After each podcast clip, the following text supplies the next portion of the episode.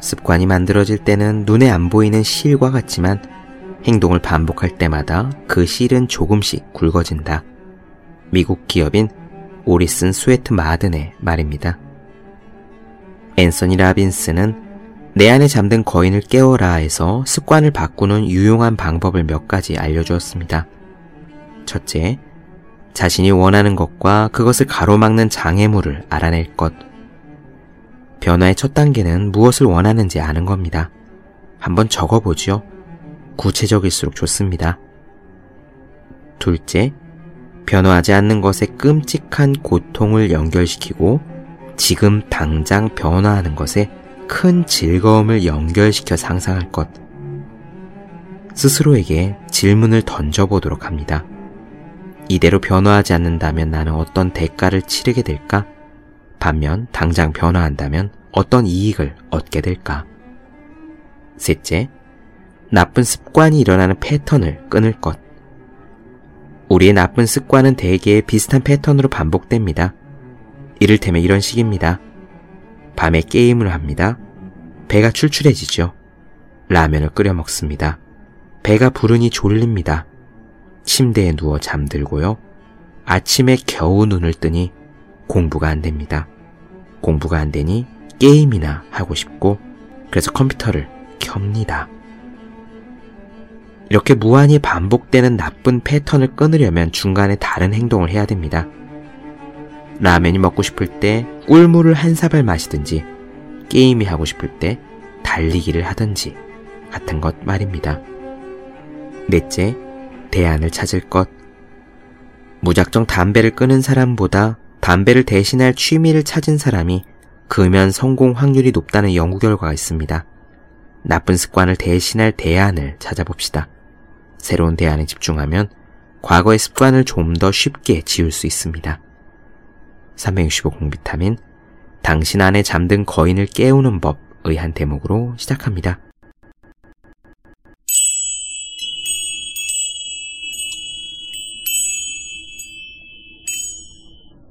네, 안녕하세요. 본격 공부자극 팟캐스트 서울대는 어떻게 공부하는가 한지우입니다. 자연 앞에서는 어느 누구도 자연보다 더 양심적이고 진지하고 온순할 수는 없다. 그러나 모델 앞에서는 어느 정도 지배자가 돼야 한다. 화가 볼세잔의 말입니다. 우리는 지금 필리처상 수상 작가 애니 딜러드의 에세이 창조적 글쓰기를 나눠드리고 있습니다. 오늘은 열정에 대한 이야기를 나눠드릴 거예요. 사람들은 사실 대개 비슷비슷한 것들을 좋아합니다. 남들이 갖고 싶은 것은 내 눈에도 좋아 보이고 내 눈에 좋아 보이는 것은 다른 사람들도 보통 갖고 싶어 하지요. 하지만 애니 딜러든 이렇게 말합니다. 작가들은 자기 혼자만 사랑하는 것이 있다라고요.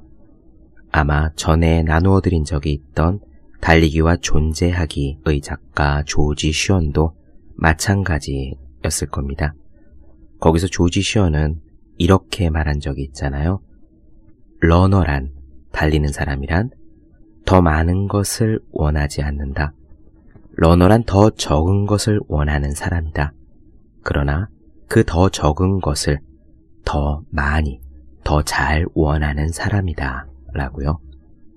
즉, 다른 사람들이 좋아하는 것에 일반적으로 다들 대부분 보통 좋아하는 그런 것에 무작정 끌려가면 안 된다는 거.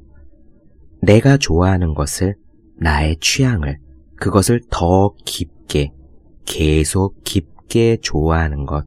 그것이 바로 러너라고 조지 쉬언은 이야기했고, 아마 여기서 애니 딜러드가 말하는 작가도 그런 사람일 겁니다. 자신만의 세계가 있고, 자신이 사랑하는 것이 뚜렷하게 있고, 그것을 일러 자신의 취향이라고 말할 수 있고, 그래서 그것들을 더 구체적으로 말할 수 있는 사람이 작가이자 러너일 거고요. 더 많이 존재하는 사람이 될 겁니다. 문화심리학자였던가요? 김정훈 교수님은 이런 식으로 이야기한 적이 있습니다. 사람은 좋아하는 것이 구체적이어야 한다. 라고 말이죠. 그렇게 말할 수 있어야 행복한 사람이다. 그리고 그렇게 구체적으로 좋아하는 것들이 있어야 그것이 바로 삶의 열정으로 이어진다라고 이야기한 적이 있습니다. 오늘 글은 열정에 대한 부분입니다. 역시 제가 좋아하는 대목이 하나 나와요. 어떤 유명 작가가 대학생으로부터 질문을 받습니다. 제가 작가가 될 수 있을까요? 라고 말이죠. 어떻게 답을 해야 할까요? 물론 이 질문에 대한 답은 책 안에서 여러분들께서 곧 들으시겠지만 이 대답은 비슷한 여러 가지 질문에 대한 힌트가 될 수 있을 거라고 생각합니다. 내가 수학자가 될 수 있을까? 내가 엔지니어에 적합한 사람일까?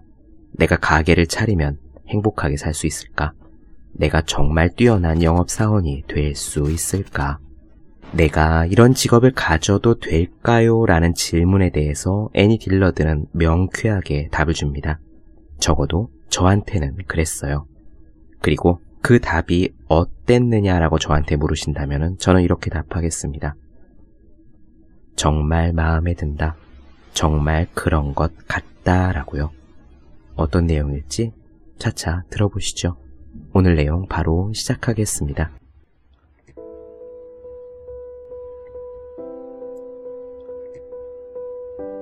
사람들은 상당히 비슷한 것들을 사랑한다. 그러나 주제를 찾는 작가는 자신이 가장 좋아하는 것을 찾는 것이 아니라 자기 혼자만 사랑하는 것을 찾는다. 작가는 이상한 것에 심취한다. 영국 배우 프랭크 콘로이는 요요로 재주 부리는 것을 사랑했고 미국 시인 에밀리 디킨슨은 햇살을 사랑했다. 미국 의사 겸 작가 리처드 셀저는 반짝이는 복막을 사랑했고 윌리엄 포크너는 여자아이가 배 나무에 올라갔을 때 보이는 속옷에 흙이 묻은 가장자리를 사랑했다. 나는 양치류를 공부하는 학생들은 이런저런 이유로 감정이 흥분되는 자기만의 식물 리스트를 가지고 있기 마련이다 라고 써놓은 글을 읽은 기억이 있다. 글 쓰는 이가 관심을 쏟는 그런 특이한 생각에 대해 알려주는 글은 왜 없을까? 글 쓰는 이가 다른 어느 누구도 이해하지 못하는 무엇에 매료되는 것에 대해 알려주는 글은 왜 찾아볼 수 없을까? 그것은 글 쓰는 이마다 다르기 때문이다. 설명하기 힘든 이유 때문에 글 쓰는 이는 어떤 것을 흥미롭다고 생각한다. 그가 그 어떤 책에서도 그것에 대해 읽은 적이 없기 때문에 그것이 어떤 것인지 설명하기 어렵다. 바로 거기서 글 쓰는 이는 시작한다. 그는 그것의 목소리를 자신의 놀라움을 부여하게 된다. 조각가 앤 트루트는 이렇게 말했다. 예술가로서 평생을 사는 것의 가장 힘든 부분은 자기 자신의 가장 사적인 감수성에 의거해서 꾸준히 작업하도록 자기 자신을 채찍질해야 하는 엄격한 자제력에 있다. 월든의 헨리 데이비드 소로우는 이 말을 다른 식으로 표현했다. 자신의 삶을 추구하라. 자신의 삶을 따라가라. 그리고 자신의 삶 주변을 빙빙 돌아라. 자신의 뼈에 대해 알아라. 그것을 갉아먹어라. 그것을 묻어라. 그것을 팔아. 계속 그것을 갉아먹어라. 죽어가고 있는 것처럼 글을 써야 한다. 동시에 불치병 환자들로만 이루어진 청중들을 위해 글을 쓰고 있다고 가정해야 한다. 결국 작가는 그런 이유로 글을 쓴다. 자신이 곧 죽게 될 것이라는 사실을 알게 된다면 우리는 어떤 글을 쓰기 시작할까?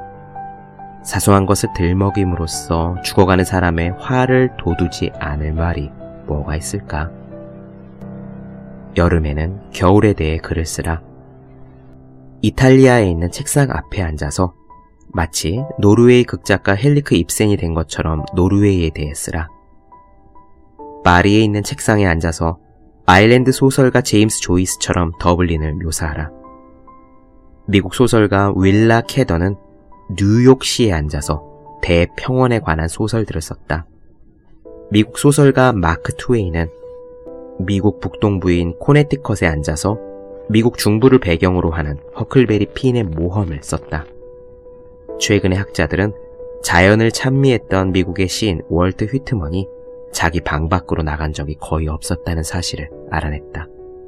어느 유명한 작가가 대학생으로부터 곤란한 질문을 받았다. 제가 작가가 될 수 있을까요? 그러자 작가가 대답했다. 글쎄요, 모르겠군요. 당신은 문장을 좋아하나요? 학생이 작가에게 어처구니 없다는 표정을 지었다. 문장이라니. 내가 문장을 좋아하나? 난 이제 스무 살인데 내가 문장을 좋아하는 사람인가? 물론 그가 문장을 좋아했다면 그는 내가 알고 있던 쾌활한 화가처럼 작업을 시작할 수 있을 것이다. 나는 그 화가에게 어떻게 화가가 됐느냐고 물었다. 그러자 그가 이렇게 대답했다. 물감 냄새가 좋아서요. 여러 편의 이야기나 에세이를 쓰는 것보다 한 편의 대작, 즉, 소설이나 논픽션의 이야기를 쓰는 것이 더 적절하다. 글 쓰는 이는 장편의 야심작에 자신이 가지고 있고 알고 있는 모든 것을 맞추거나 쏟아부을 수 있다.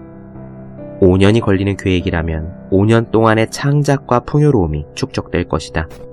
그 시간 동안 읽은 것의 대부분이 작품의 재료가 될 것이다. 더구나 문장을 쓴다는 것은 주제가 무엇이건 간에 어렵다. 요리법에 관해 몇 문장을 쓰는 것은 모비딕의 몇 문장을 쓰는 것 못지않게 어렵다. 그러므로 차라리 모비딕을 쓰기로 결심하는 편이 더 낫다. 마찬가지로 모든 독창적인 작품은 독특한 형태가 필요하기 때문에 많은 형태와 씨름하기보다는 하나의 형태의 결과물, 즉, 긴 작품의 형태와 씨름하는 편이 더 현명하다. 물론, 연장된 서사의 각 장 역시 불확실하고 작가는 구조가 무너졌다 다시 세워지는 과정에서 시련을 겪는다. 적어도 수고가 모두 요행수를 바라고 이루어지는 것은 아니다. 각 장에는 이미 문맥이 들어있다. 즉, 어조와 배경, 등장 인물이라는 맥락이 들어있는 것이다. 작품은 이미 땅에서 이륙한 상태이다. 글 쓰는 이는 독자를 함께 태우고 가야 한다. 그러나 첫 번째 몇 장 이후에는 연달아 멋진 소개를 하면서 굳이 독자를 태우고 가지 않아도 괜찮다. 책을 쓰는 느낌이라는 것은 사랑과 무모함의 눈이 먼 채 시를 잡는 것과 같다. 그것은 하얀 풀잎의 끝부분에서 몸을 일으켜 앞을 내다보면서 길을 찾는 것과 같다. 황당한 최악의 경우에는 독일의 미친 신비주의자 야곱 외메가 자신의 첫 책에서 묘사한 것과 같다. 그는 악의 원천에 대해 평소처럼 뒤죽박죽으로 글을 썼다. 그 구절은 책의 원천에 대해서도 잘 적용될 수 있다. 온전한 신성은 가장 깊은 곳에 혹은 처음 생겨날 때 그 핵심에 신라라고 무서운 날카로움을 지니고 있다. 그 통렬함은 매섭고 혹독한 차가운 서리가 내리고 물이 얼음으로 꽁꽁 얼며 참을 수 없는 겨울처럼 매우 무섭고 신랄하며 어렵고 어두우며 차가운 매력이다. 만약 글 쓰는 이가 참을 수 없고 신랄하며 어렵고 매우 날카로운 바로 그 핵심을 해부해서 압축된 책을 쓰기 시작할 수 있다면 느낌이 변한다. 이제 그것은 문장의 차원에서 씨름하는 악어와 같아진다. 이것이 글 쓰는 이의 삶이다. 그는 세미놀 악어와 싸우는 레슬러나 마찬가지다. 반쯤 벌거벗은 채그는 꼬리로 자신을 쓰러뜨리려는 문장의 머리를 잡고 맨손으로 씨름한다. 몇 년 전에 플로리다에서 한 악어 레슬러가 졌다. 그는 유료 입장객들 앞에서 갯벌 속에 들어가 악어와 씨름을 하고 있었다. 관중은 젊은 인디언과 악어가 물속을 들락거리며 배를 맞대고 맞붙어 싸우는 것을 구경했다. 물속으로 뛰어든 후 악어도 사람도 일어나진 않았다. 론 레드너라는 젊은 작가가 그 광경을 책 속에 묘사했다. 수면 위로 거품이 떠올랐다. 연이어 피가 떠오르고 수면이 잠잠해졌다. 몇 분이 지나자 관객들은 서로 눈길을 주고받기 시작했다. 속수무책으로 조용히 그들은 관중석을 떠났다. 인디언들이 그 남자의 유해를 찾는 데는 일주일 더 걸렸다. 최상의 경우에 글 쓰는 느낌은 과분한 은총을 입은 느낌과 비슷하다. 그 느낌은 글 쓰는 이가 그것을 찾아내는 경우로 한정된다. 그는 그것을 찾아 자신의 심장, 등, 뇌를 부서뜨린다. 그러고 난 후, 단지 그런 후에만 그것이 그에게 전해진다. 곁눈질로 그는 움직임을 본다. 공중을 가로질러 뭔가가 움직이며 그에게 다가온다. 그것은 리본으로 장식된 꾸러미이다. 하얀 날개 두 개가 달려있는 꾸러미가 그에게 곧장 날아온다. 꾸러미 위에 그의 이름이 적혀 있다. 그것이 야구공이라면 그것은 천 개의 투구 중에서 슬로우 모션으로 보이는 한 개의 투구이다. 한 편의 시 중에서 단 한 행, 그 한 행은 하늘에서 떨어진다고 어느 시인은 말했다. 미국 소설가 손턴 와일더는 이 무명의 소네트 작가를 인용한 적이 있다. 소네트의 한 행이 하늘에서 떨어졌다. 그리고 글 쓰는 일은 보석 세공사의 망치로 그 행 주변으로 다른 행들을 두드리며 끌어모은다. 어느 누구도 그것을 그의 귓전에 속삭여주지 않는다. 그것은 마치 그가 옛날에 암기했다가 잊어버린 어떤 것과 같다. 이제 그것이 되돌아와서 그의 숨을 멎게 한다. 그는 한 번에 한 구절을 찾아내서 만질 수 있다. 그는 그것을 집게로 집듯이 조심스럽게 내려놓고 다음 구절이 자신을 찾아올 때까지 고요한 상태로 기다린다. 아, 그래. 그러다가 이것이 나타나고 고맙게도 또 다른 것이 또 저것이 나타난다. 아인슈타인은 새로운 아이디어의 탄생을 닭이 알을 낳는 것에 비유했다. 삐약삐약삐약 그리고 갑자기 그것이 나타난다. 강하게 밀어붙여라. 모든 것을 열심히 가차없이 조사하라. 예술 작품 속의 모든 대상을 조사하고 파헤쳐라. 마치 다 이해한 것처럼 그것을 내버려 두고 그냥 지나가지 말라. 대신 그 자체의 특수성과 매력의 미스테리 속에서 대상을 볼 수 있을 때까지 그것을 따라가라. 자코메티의 드로잉과 그림은 자신이 느끼는 당혹감과 끈기를 보여준다. 자신의 당혹감을 인정하지 않았다면 그는 지속적인 생명력을 얻지 못했을 것이다. 20세기 드로잉의 대가인 미국 화가 리코 레브르는 이렇게 말했다. 대생 화가는 공격적이어야 한다. 지속적인 공격을 통해서만 생생한 이미지가 항복해서 그 비밀을 포기하고 가차없는 선에 바칠 것이다. 알고자 캐내고자 열심인 화가 말고 어느 누가 과연 생생한 이미지에 비밀이 감춰져 있다고 생각하겠는가? 화가는 자신의 힘과 생명을 기꺼이 바쳐서 그리고 무딘 도구들을 이용해 그 도구들의 희미한 흔적 말고는 다른 식으로 절대 묘사할 수 없는 비밀을 파헤치려 한다.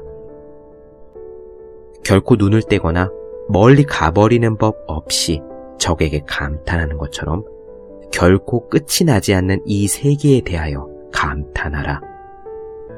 글 쓰는 것에 대해 내가 알고 있는 것 중 하나는 다음과 같다. 매번, 즉시, 그것을 모두 써버리고, 뿜어내고, 이용하고, 없애버려라. 책의 나중 부분이나 다른 책을 위해 좋아 보이는 것을 남겨두지 말라. 나중에 더 좋은 곳을 위해 뭔가를 남겨두려는 충동은 그것을 지금 다 써먹으라는 신호다. 나중에는 더 많은 것이, 더 좋은 것이 나타날 것이다. 이것들은 샘물처럼 뒤에서부터 아래로부터 가득 차오를 것이다. 마찬가지로 알게 된 것을 혼자만 간직하려는 충동은 수치스러운 일일 뿐만 아니라 파괴적인 일이기도 하다. 아낌없이 공짜로 푹푹 떠서 나눠주지 않으면 결국 본인에게도 손해이다. 나중에 금고를 열어보라. 그렇게 아껴뒀던 금고 안에는 재만 남아있을 것이다. 미켈란젤로가 세상을 떠난 후 누군가가 그의 화실에서 노인의 필체로 견습생에게 써놓은 종이 조각을 하나 발견했다. 거기에는 그렇게 써 있었다. 그림을 그리기에 안토니오, 또 그리기에 안토니오, 그리고 또 그리면서 결코 시간을 낭비하지 말게.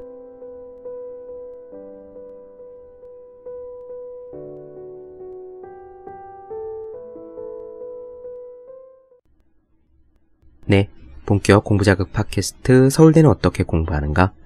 오늘은 애니 딜러드의 창조적 글쓰기 중에서 열정에 대한 부분을 나눠드렸습니다. 더 많은 이야기가 궁금하신 분들 질문사항 있으신 분들은 제 네이버 블로그 허생의 즐거운 편지, 다음 카카오 브런치 한재우의 브런치, 혹은 인스타그램에서 해시태그 서울대는 어떻게 공부하는가를 검색해 주시면 되겠습니다.